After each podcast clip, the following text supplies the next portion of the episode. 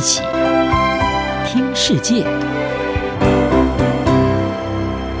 欢迎来到一起听世界，请听一下中央广播电台的国际专题报道。今天的国际专题要为您报道的是：回首来时路，脸书风光上市十周年，面临更多的挑战。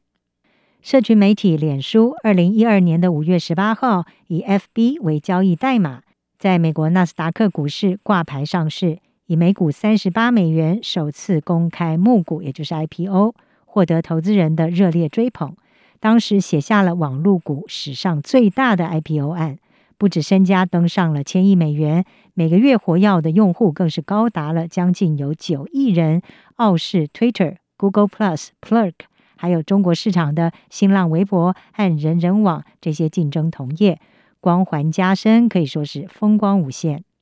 二零零四年，和同学在哈佛大学的宿舍创立脸书的祖克伯，他不只是脸书的开山始祖，也是带领他一路成长的掌舵手。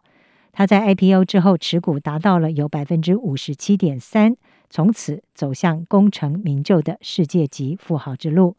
这位充满雄心壮志的脸书掌门人，在二零二一年宣布将他的公司更名为 Meta，已纳入公司的虚拟实境未来愿景，要在元宇宙的世界开创脸书下一个高峰。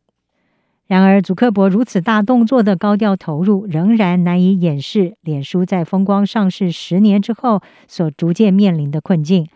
当年怀抱梦想的科技宠儿，如今被控他对社群危害置之不理。还被痛批是道德崩坏，在用户高龄化的趋势之下，出现了史上头一遭，每一天活跃用户单季下滑的现象。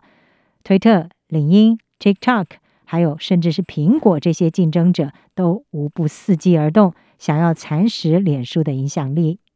创意策略公司的分析师米拉奈西，他是告诉法新社，脸书在上市之前的形象是年轻、前卫，而且连接人群。但是现在对大多数人来说，它听起来像是政治操纵和广告。脸书被认为是一家对数据饥渴的公司。米拉奈西是表示，脸书当年 IPO 的时候是以纯粹的方式牵起人与人的连结，但是就像其他的免费网络平台一样，脸书从锁定用户兴趣的广告当中获利。他们挖掘出人们在线上活动的讯息，成为获取暴利的数位广告巨擘。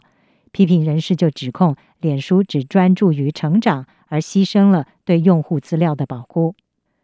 最令脸书难以摆脱的阴影之一，就是卷入了俄罗斯在二零一六年涉嫌利用这个社群平台帮助川普入主白宫的选举争议。这场风暴越演越烈，在英国资商业者剑桥分析被披露不当的取得脸书有数千万用户的资料。并且用在包括为川普争取支持的政治目的之后，祖克伯在二零一八年首度前往美国国会作证，坦承脸书对自身责任的考虑不够周全，而且为此认错。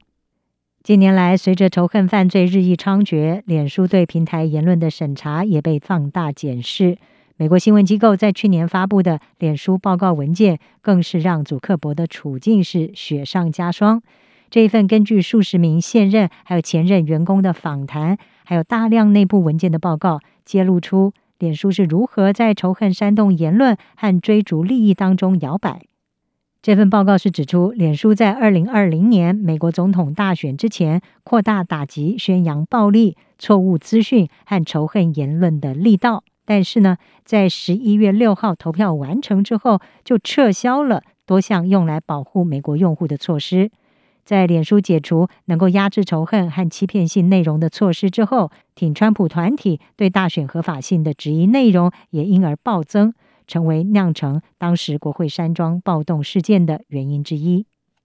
脸书在面对严厉批评之下，也是力图要洗刷形象，大力打击网络仇恨言论和不实的讯息，像是导入新的人工智慧 AI 交叉问题系统，来加强整合并且处理。违反仇恨言论、霸凌骚扰，还有暴力跟煽动的内容。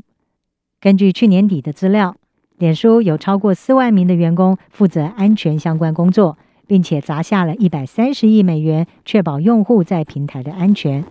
而随着事业版图的扩大，Meta 如今是拥有脸书、Instagram、WhatsApp、Messenger，还有一个包括 Oculus 在内的虚拟实境部门。其中，脸书每个月的用户达到有二十九点四亿，仍然是最大的社群媒体平台。美国咨询公司 Faber Novel 的总裁比奇里他就认为，脸书仍然是遥遥领先的，而且难以征服。